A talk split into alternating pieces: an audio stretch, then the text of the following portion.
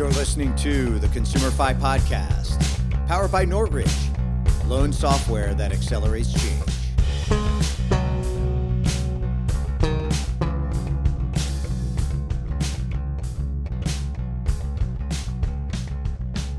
Everybody, welcome to the podcast today. I'm really excited to have uh, Paul Machin, who's the uh, Director of International and U.S. Strategic Accounts. That's a mouthful for Black Book. Paul, welcome to the pod. Thank you for having me, Joel. I'm looking forward to having a robust conversation centered around all things uh, automotive. And the lifeblood of the industry is vehicles. Amen, brother. Well, Paul and I met uh, a couple weeks back, maybe a month back, uh, on Auto Transport Intel. That's a Jay Wurzberger uh, production. And uh, thanks, Jay, for introducing us. And Paul, you were so kind as to help me with getting a, a speaker for the Nortridge user meeting that we just had last week with Alex. And that went, uh, I just went, I, I, I, it couldn't have gone any better. It was great. So I have to thank you up front for that, Paul. Yes, uh, you know, um, Alex Yurchenko is one of our when he gets on in front of a whiteboard and starts writing mathematical equations, I'm like, that's not math I learned. you know, it's it's that it's that super ultra smart math that people do. It's a totally different language. Yeah, people that don't know Alex, he was a he was he's a mathematician. He's a he was a, a academic uh, right. for a number of years, and then we um we decided to to to show him the light right? right. we have cookies. We have cookies. Uh, so um, anyway, lots of stuff going on, and and the, and the topic we kind of wanted to get in today, Paul, was about really looking at uh, what you're calling the perfect storm, which has to do with like used and and new vehicle inventory shortages that we're aware of. Um, there's obviously a number of other topics we can kind of dive in on. But for those of you uh, who've been listening to the pod, first off, thank you for for listening please like and share uh, the pod. Uh, this is going to be probably one of the first ones. We're going to post this on YouTube as well because uh, Paul is uh, is great and he brought some slides and some data that may enhance the conversation.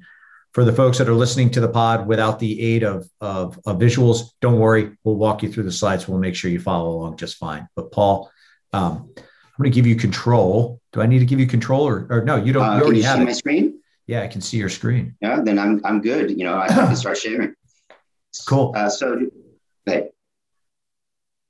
So in, at the, the initial slide uh, talks about showcases all the use cases and more that Black Book data and analytics can be used for.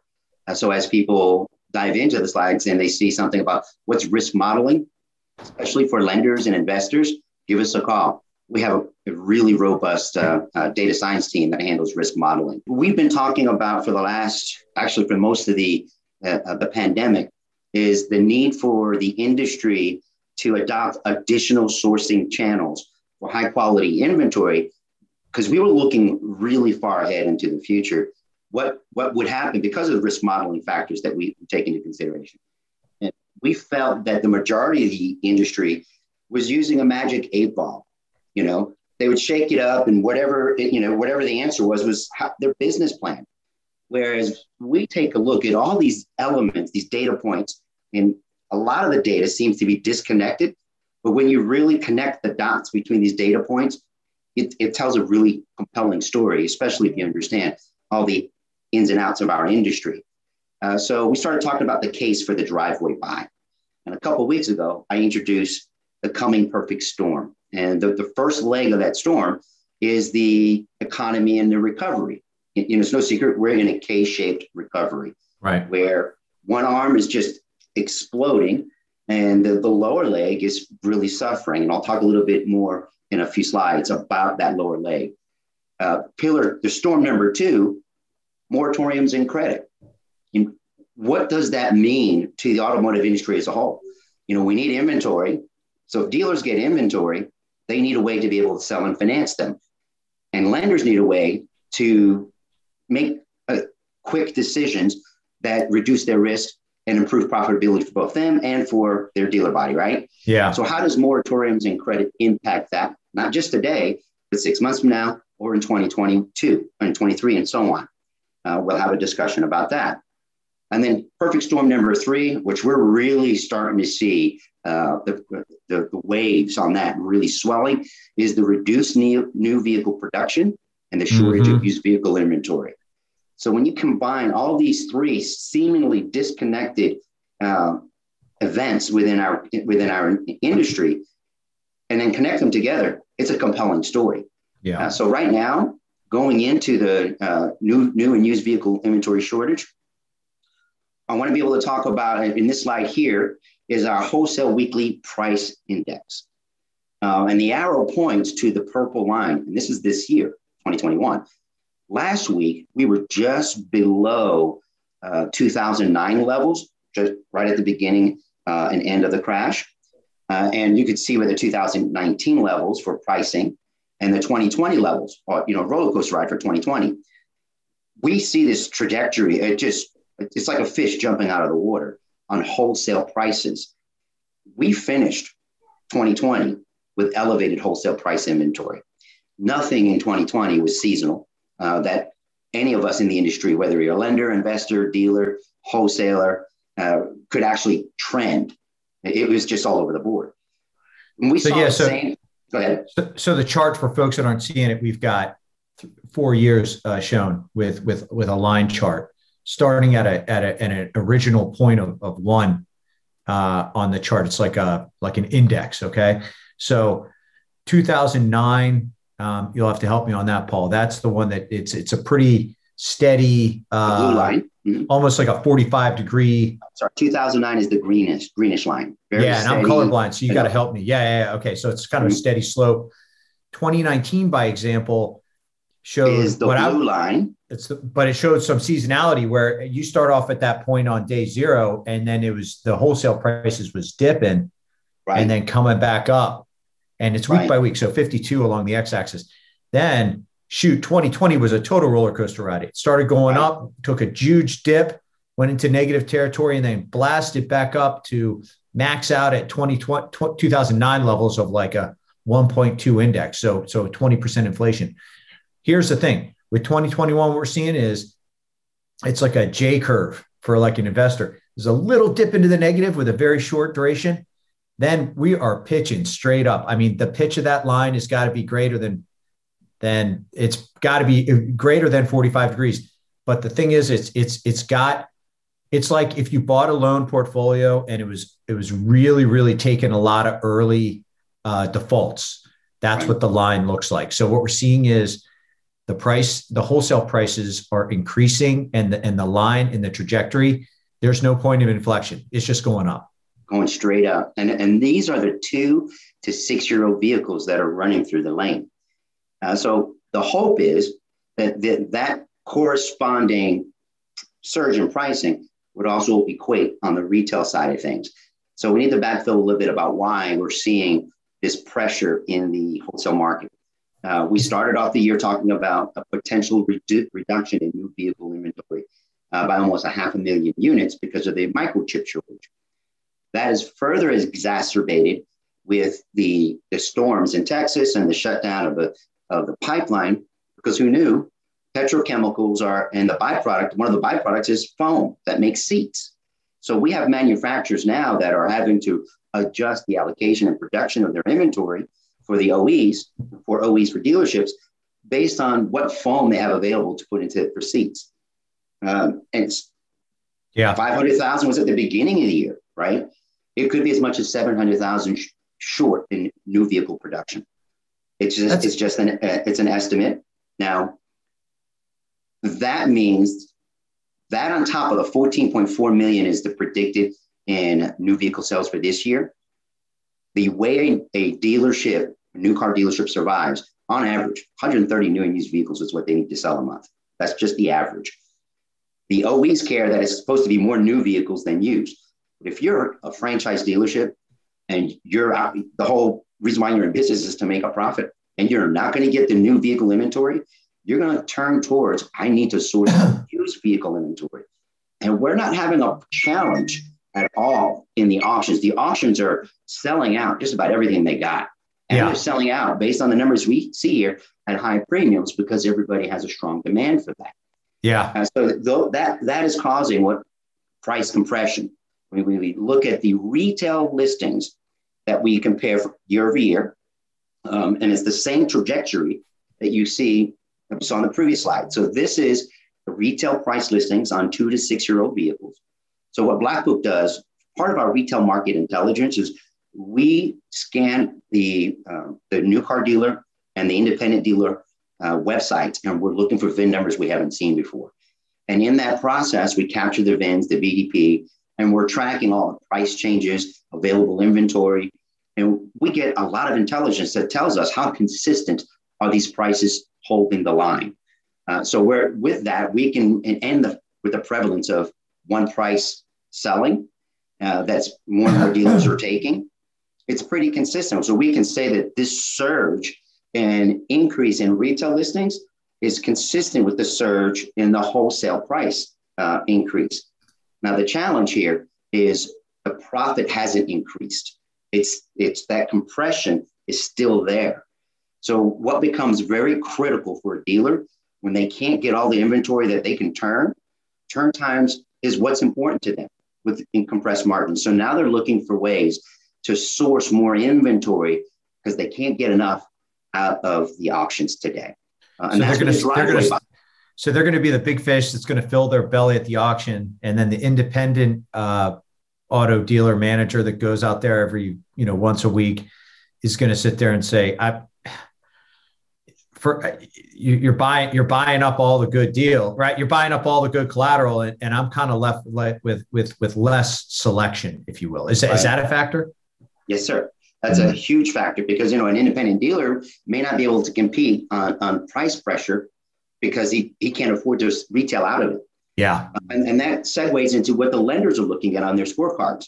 Yeah. You know, that one that 130% plus plus plus advance um, has been very much restricted now. And it's restricted to the K-shaped upper arm, right? The people who can afford to mm-hmm. do those advances uh, that, that are that are recovering very strongly in this economy. So that 130 plus plus, it, those individuals in the upper arm are less likely to need that kind of advance. They, the people who really need those kind of loan advances are on the lower leg. So you're looking at this price compression all the way around. The good news is, is that we see changes in the industry that are uh, one, the driveway buy, where uh, where the sharp dealer groups and the sharp wholesalers, and I see several large new entrepreneurial startups that focused on the private party sale. They're buying vehicles directly from John Q. Public without John Q. Public having to buy anything from them. And they typically are paying less money for that vehicle and they're getting a higher quality, well serviced car at, at, the same time. Uh, so that's just one of the venues that we see growing in 2021 that will help the shortage of used vehicle supply that's running through the lanes. Now, part two of this has to do with the fleets. Uh, when you think about the fleets and the, and the leased vehicles, you got to think in terms of available inventory. So this slide here talks about wholesale prices, week ending March 16, 2021. And the first square, I've encapsulated the segments. So we got the subcompact car, the compact car, mid-size car, full-size car, and near luxury car. Those are the volume segments, right? When you that's that's 75% of what's being sold today in volume. That's encouraging because a, a, an independent or a franchise dealer or an investor who's looking to buy a portfolio business, if that if if their mix is comprised largely of those vehicles and they're trying to offload them now, it's a good opportunity for them because the average week over week, last week, the combined numbers were just a little bit north of 500 and some odd dollars. Now those those those cars are closer to $800 in, in total gain, which is tremendous when you think about that. In the truck seg- segment, you see the subcompact crossover, the compact crossover, the mid-size crossover, full-size crossover, all the way to uh, full-size. I'm sorry, short to the um, compact luxury crossover. Again, the segment that represents higher volume, right? Those saw an increase that's almost as much as $800 on, on the SUV combined. When you go to the small truck and full size truck category, those guys are in this $600 increase. Week last week was just under five. This week is over six. And these are, again, full volume category vehicles. So they're not limited. The, the, the increase in pricing is not one segment of the market, it's across the board. Yeah. So that's encouraging news. So then for wow, this is I mean, so so prices keep going up. I can't help but kind of think of this in the form of of trading, trading a stock or something like that. So right. You you made a good point. If you're holding a bunch of this and you can sell it, uh, you may be able to sell it, like your fleet vehicle, for example, maybe right. able to sell it through wholesale and get a decent return on it. Right. But then they're going to sit there and say, just like when people, you know, I'm in Southern California, the housing market is insane. I have people driving by my house asking to buy my house. No joke. I, have heard that. I thought it was lore. It's for real. So it's like, okay, yeah, I'll sell you my house. I'll make a premium on it. But then where do I go? I need I need a place to live. I need more inventory. So right. then if the new vehicle manufacturers are running into these issues, right? We got the chips, we got the petroleum issue. Um, I had Doug Neal from Sego uh, a couple weeks ago on the pod talking about third wheel towables, right? Uh, RV market. He created a market for non-prime, near prime to to to to be able to do these types of indirect transactions. But their issue is there's all these there's all these third wheels and all these uh, uh, uh recreational vehicles, but they don't have fridges, they don't have couches, they don't have right. all the trimmings that they need to get the thing out the door. So, you know, when I look at it in that context, we got that, we got chips, we got all this other stuff. What do you think the forecast like where's this going to peak out? You see what I'm saying? Like with the price increases, et cetera. Like, how about the counter cyclical guys that are like, I'm waiting for everything to dip, and that's when I'm going to really kind of replenish my inventory. My last slide is going to be the wrap up, and I don't want to give the I don't want to spoil the message, right? So there's one more one more point I want to emphasize about this slide. Okay.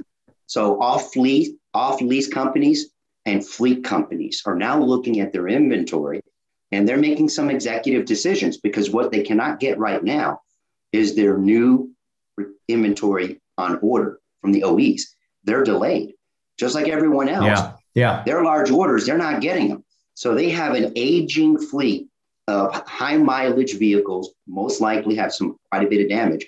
And they're looking at these numbers that I'm sharing with you right now, and they're making executive decisions saying, I can offload these high mileage damaged vehicles, and then I can go back into the in- industry and buy low mileage, late model vehicles to replenish my inventory. Okay. So now we're competing against fleets and off lease and, and lease manufacturers are looking to purchase that, that same inventory as well, which is also going to drive pricing up. Now, what does that mean on the lender side of business? Are they going to, will they be changing uh, their scorecard? How will they be considering advancing? Max uh, LTVs, right? Max LT, but you probably have to give some on that. If these things, yeah. although do the valuations go up? Like, do they do they travel as well? Well, if they're if they are basing it off of the true market valuations that we're showing, yeah. you should see that. And many lenders are using Black Book data and analytics to make mm-hmm. those those kinds of choices. But here's the trend that I, um, I've been watching. Um, and if you're familiar with a company called Constant.ai, yeah, um, they've been talking about this alternative trends and alternative data to backfill um, how lenders today can't really rely on beacon scores or FICO scores. So there's 1.2 trillion in auto loan debt now. If you think back to 2008, 2009, when the housing market crashed, it was about that same number. So it's kind of scary. 84.7 million auto loan borrowers in the nation. And I've been reading estimates as somewhere between 25 to 35% of that is in some form of a forbearance or moratorium on hmm. payment, mm. right? Which is significant when you think about that number. Uh, but what's encouraging is the, the human factor. The auto lenders, 50% of them now are using alternative data. Now, what is alternative data uh, and trends? It goes beyond the ability, stability, and willingness to pay. You, you know, they're not looking at, let me see your credit payment history on your credit report. Let's, let's verify your stability, how long you've been at your address. And let's see how long you've been working and what kind of income and what's your debt to debt to income. Right. They're actually looking at all these behavioral patterns, such as how did you pay your your, your uh, utilities? What is your credit card usage? It might yeah. be high, but are you paying it consistently every month, even though it's high, because you're you're managing your debt? Uh, what type of employment are you in the upper uh, upper leg of the you know the K-shaped right, recovery, right? Or are you in the lower leg, which is a higher risk of uh, of losing employment? Um, cash balances and checking savings, what kind of investments you have. They're going beyond the scope of, oh, you're an 800 beacon or a 640 beacon. And that is what's driving some of the financial decisions moving forward. And, I, and we'll see more and more of that.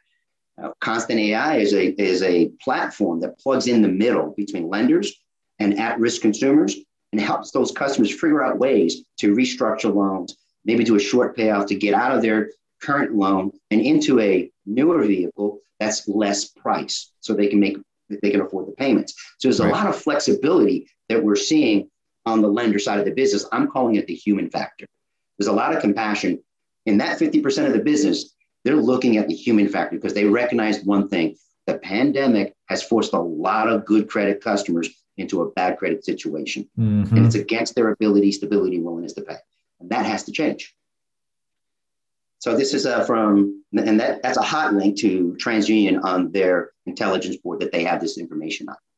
Cool. So we'll see how it goes with the with this government and the Consumer Finance Protection Bureau, and what they will do the rest of this year to improve the lending, uh, make it easier, especially for the lower leg of the K-shaped recovery economy, to be able to finance more vehicles because we'll need that. And the last slide to answer your question, when do we anticipate this? Um, um, when, when, you know stock market? When do we, when do we see it go back down? Uh, so the K-shaped recovery. Talk about the lower leg here. Think in terms of um, retail uh, operations managers running seven or eight you know, restaurants or, or, retail outlets. Think of you know general managers of, of grocery of restaurant chains or, or retail stores or yep. uh, hotels and resorts. Uh, there's a lot of professionals in this lower leg that were paid very well. Uh, now, those people need to find lower priced inventory to fit their new budgets. But when you're looking, we're predicting based on that, that uh, 2019 levels, new vehicle inventory will be below for at least the next three years. Sales will be below 2019 level, and inventory levels we predict for new cars will be below 2019 levels for at least three years. Now, think in terms of what we sold last year. We sold just under, uh, just a little bit more than 14.7, or just under 15 million. And that's 2022 trade ins, 2023 trade ins. If, and we're, that means that we're going to have a lower supply of available low mileage, late model used inventory because of how short sales were in 2020. We also have a moratorium on, on repossessions. Some estimates yeah. are 2.4 million repos are on hold right now. Yeah. No telling on when they'll come back into the market, if they ever will. Uh, so that's a bottleneck. We also predict that the used vehicle inventory levels will also remain below 2019 levels because of those factors I just outlined earlier. Uh, so, and that's dependent on the normal flow, the normal channels that we're used to. So we've really got to throw the box out. Don't think outside of the box. We've got to throw the box out and get really creative. And one of those is that driveway buy that we've been promoting and supporting for the last couple months. For I'd say the last three months of, two, of 2020 and all of 2021 right now. Mm.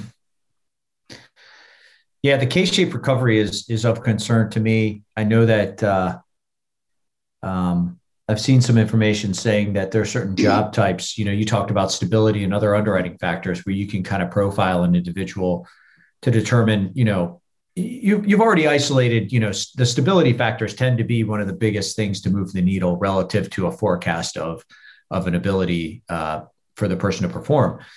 Um, but with the the people that are in hospitality, travel, uh, restaurants, I'm really viewing their their employment situation right now to be structural in that it's going to take so I have, I have a friend who's a professional in the hospitality industry, and he was telling me he's been out for work for a little while, and this is a pro. I mean, he managed uh, food and beverage for a big hotel, um, and uh, you know, th- this is like you know, it's it's a big job, but there's no job. There, so you, you talk about like the the the hotel industry being down, the the the air travel being down, well, that's going to impact the rental cars as well, right? So there's. There's all these factors at play where, where it spills over. But the individuals themselves, structurally, as far as I'm concerned, I just I had to tell my friend, I was like, dude, just hang in there. This has nothing to do with you. I know you're trying to find a job, but there is just no joy out there. There's no love. You're just going to have to be patient and wait. It's going to come back. But you know, for for for lenders, I know a lot of them are looking at those types of jobs and and and kind of sharpening their their pencil a little bit and keeping an eye to make sure that they're not uh, on the wrong side of things. Well, I mean, quite frankly, I, I think it's just a fairness issue, right? So you look right. at back at the mortgage crisis, um, we we started demonizing the individuals, and and and in a lot of cases with good reason, they were packing people into loans that were beyond their financial kind of capability. But then, you know, from a bureau standpoint, I think they want the lender to really guide the customer in that equation and make sure that they don't get packed into something that they can't afford. And so for these individuals who have very shaky job prospects or maybe even not even a job, you know, it's going to be really hard for me to advocate saying, yeah, this is this is a great credit risk. I understand they need a car, I understand they need transportation, but you know, it may not be the right time to kind of pull that trigger. I mean, I think that's probably what a lot of lenders are thinking is what type of uh, what type of replenishment do I want to do with my portfolio? Because a lot of these, right. you know, it, especially with a deep subprime portfolio, your portfolio will turn over. Uh, I know a guy locally that I think half his half his half his uh, portfolio turns over every year. Mm. So he's got to do, you know, half of that portfolio volume every year just to just to keep the portfolio at a flat level. That's tremendous. So flat, just to keep it at a flat level. Yeah, yeah. I mean, and so you've got the dealers maybe not making as much, but definitely charging more top line. And then the consumers are kind of taking it. Are the lenders going to give on the LTV to kind of help the consumers? Get into this car to at least or stretch the term, right? We've already been stretching terms to keep the cut, get the customer to be able to get in the car and afford it, provided that you know we're comfortable that they have some kind of good employment situation. Uh, there's quite a lot here, I think, for the lenders to ponder, Paul, that you've brought to light with your analysis. I really appreciate it. Um, the, the the wholesale side and the repo moratoriums are something that obviously you and I have talked about extensively with the National Automotive Finance Association. Uh, we're, we're very proud to have an open line of communication with the, the CFPB. Obviously, you and me and, and others in the market are, are reliant on Repo Alliance to do the lobbying at the federal level that we need you know, we think of it as just covering the re- recovery industry, but it's kind of a misnomer because you've got all these delinquent accounts that once you start skipping them, as far as I'm concerned, it falls into this bucket. Right. So I think skip through uh, disposal. And look, prices go up. If you can get better wholesale returns for the consumer, they're going to be helped because it's less of a deficiency balance if they if they weren't able to satisfy that debt. But then again, they need to go buy a new car, and then they're going to get front confronted with these higher prices, you, you guys don't track anything on the private party sale markets, do you? To know because I would I would wonder if maybe private party sales. When you say the driveway buy, I think of of you know going and you know sending out whether it's a letter or or drive by or whatever, and you know trying to trying to buy people's cars uh, to replenish your inventory. Um, but um, do you have do you ever track the P two P markets, Paul? Um, not, only if it goes through one of our partners that are in that space. Mm. So one of our partners in that space uh, shared an interesting statistic with me the other night. They said that they are uh, that the private party space sells more used vehicles than the entire new car and independent market combined. Oh, I, I absolutely believe it. Right. And I mean, and when you think about that number, it's tremendous. And their goal this company's goal is to own 2% to 5% of that market space. That's like saying, and, and I, I throw, I, I talk about CarMax, Carvana, and Vroom and what they've sold as independents because they're basically online yeah. independent e-tailers, yeah. right? Yeah. And if if you segment new car franchise used vehicle sales and independent used car dealers nationwide, the we've always averaged between 38 and 40 million used vehicle sales in that in that space consistently every year. And it's about a 50-50 split between the new car franchise dealers and the independent market. When you take Carvana, Vroom, and, and CarMax, and you put their numbers in the mix, those three, three independents are responsible for 5% of what the used vehicle in, uh, independent dealers are selling today. That's a hmm. significant number. Well, that's that's a big whale to be hitting the auctions, right? I mean, you take right. those three together. Do you guys track uh, any ideas as how their inventories are moved? Like, are they actually accumulating inventories? They're buying they, a lot. Are they directly? They, they, do yeah. a lot of driveway buys. Oh, they do. Oh yeah, they're buying a lot directly from customers. You know, even customers who don't want to sell it, who don't want to buy a vehicle, they just buy it outright. So yeah. private private part, the driveway buy to me is a is a customer who wants to sell their vehicle without the commitment to buy another one from somebody else. Yeah. Right. Um, yeah. And think about that landscape, and it's really not hurting the auction space because the auctions are selling out on just about everything they're selling right now. I saw some guy do a post yesterday or two days ago, and he said he, he hit the record for yes. the most vehicles sold in a single day. A thousand units over a thousand units. And uh, I saw it. At first, I thought it was a retailer, and I thought, "Oh my goodness, how how big is your operation? Like you must be like a, like a Carvana, right? Because I mean, or you have Longo, to some... Longo Toyota does that. but that was an auction. That was an auction, right? So they right. had over a thousand vehicles sold. There you have it. I mean, I, I've never seen a supply and demand equation like this. I mean, even with the Great Recession, what were we doing then, Paul? Cash for clunkers. Right. We were trying to bring vehicles and inventory out of out of commission. Right. This is a totally different game. We don't have chips. We don't have cars. Um, yeah, I'm in the market to buy. A, I want to. I want to get a Tacoma. I want to. I've got a Highlander. I want to get a Tacoma. I just got too many things I need a flatbed for. But five thousand over MSRP, and I'm like, hey, bro, good luck. I know you'll find somebody to sell to. You will. Uh, it's just not me. I'm not going to yeah. buy until things come back to a sane level. Do you think that the consumers on the on the super prime side, they're still super prime through prime, they're still buying, right? They're still oh, out. They're the main reason why we yeah the, the, the sales we did last year. Yeah. The super prime and prime market is the number one reason why we were successful in, in getting the sales we did get last year. Yeah. And subprime keeps going down. It's been going down since 2015.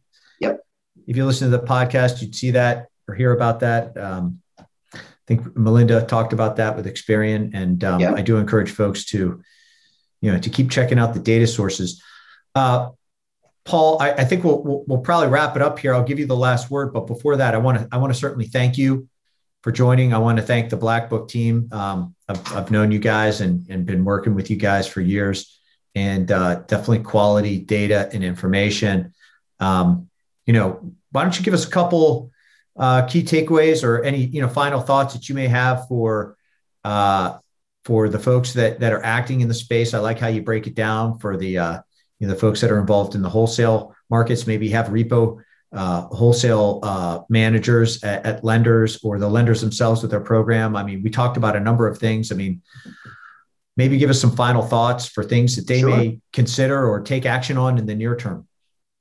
Uh, so I think a really good strategy for lenders that, are holding large portfolios uh, and fleet companies uh, is to take a look at what they can offload now because the markets are just crazy uh, and, and take advantage of that. I think lenders and investment groups uh, who are trying to understand what could happen in the next six months should take advantage of our custom scenario based residual value studies. And we base those off of scenarios that you you come to us and say, I'd like to understand if this Green New Deal really goes all the way through, what would my portfolio look like if gas prices go north of $4 a gallon again.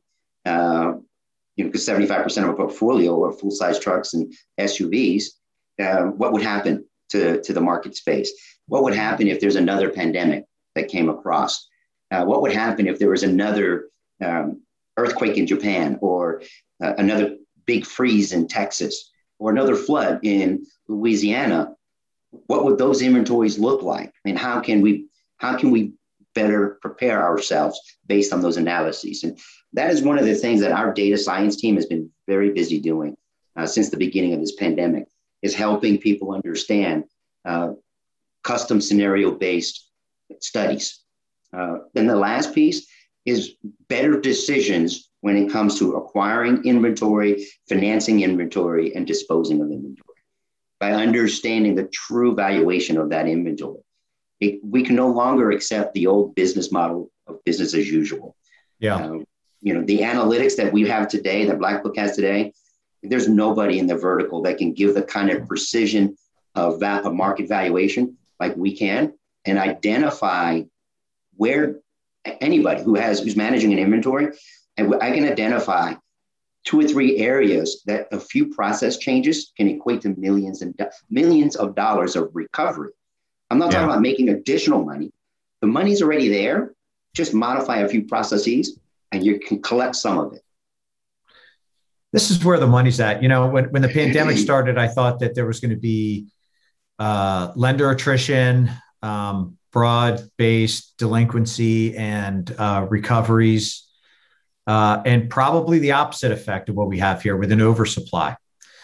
And uh, this is where the money's at, right? If you're if you're over there worrying about customer delinquency and all this other stuff, I'm not to say that it's not something to concern yourself with. And your your particular business, based off what you're buying, you know, you may have a lot of people on the lower K of the recovery, and, and that's why everybody has their own reasons, right? But this is where the this is where the light is, right? This is where you got to be looking. And uh, I, I, I, I, you couldn't have asked me to predict this at the onset of the pandemic. You really couldn't have. And what happened with this, to me, Paul, is it's kind of a double-edged sword, right? So on one side, it's it's negative, right? We got increased prices to the consumer. Um, good, good for the lenders who are offloading inventory and, and able to take advantage. They've got the the inventory dry powder. But you know, on the negative side, it's just these increased prices and LTVs to the lenders. And you know, what is this going to look like? Kind of thinking about the old housing uh, short sales what is this going to look like when the customer's paying you know $550 for a vehicle that they could purchase two years down you know two years in they see they could buy this same vehicle and pay only $200 a month. What's going to be their interest in continuing to pay? So at that time i say that's when you start looking at the consumer and your workouts and all that. But for now it's it's all about that inventory the underwriting uh, everything collateral based right? And some consumer thrown in with the lower leg of the K recovery. You know, if, if, I was in a risk position and my CEO was like, "What, you know, give me a, a download and a skinny on that," I would, I would, I would use this information. This is great. So I think the CFPB is going to impact the lower leg when they they're going to make some decisions that will that will um, influence the lending criteria for the lower leg. Mm. Uh, you know, and, and which will be a benefit. Yeah. You know, as we know, Consumer Finance Protection Bureau, anything they can do to protect the consumer and help the consumer, it's a good time for them to to really step up and take and say, here's the programs we're going to put in place. Think of cash for clunkers. I think yeah. we'll see something similar like that. Yeah. You know, I'm, I, I don't have a, I'm not using a magic eight ball. I'm using the data in front of me and say something's got to give. Yeah, I agree. Well, this is this has been a, a, real pleasure. We've got Paul Machin. He's the director of international and U.S. strategic accounts for Black Book. Paul, thank you so much. Very enlightening and uh, actionable information for all of the listeners to kind of take into account. And uh, I just can't thank you enough. Thank you so much, Paul from Black. Thank you, Joel. It's been a lot of fun. I've enjoyed it. Thanks, brother. The ConsumerFi podcast has been brought to you by Nortridge, loan software that accelerates change.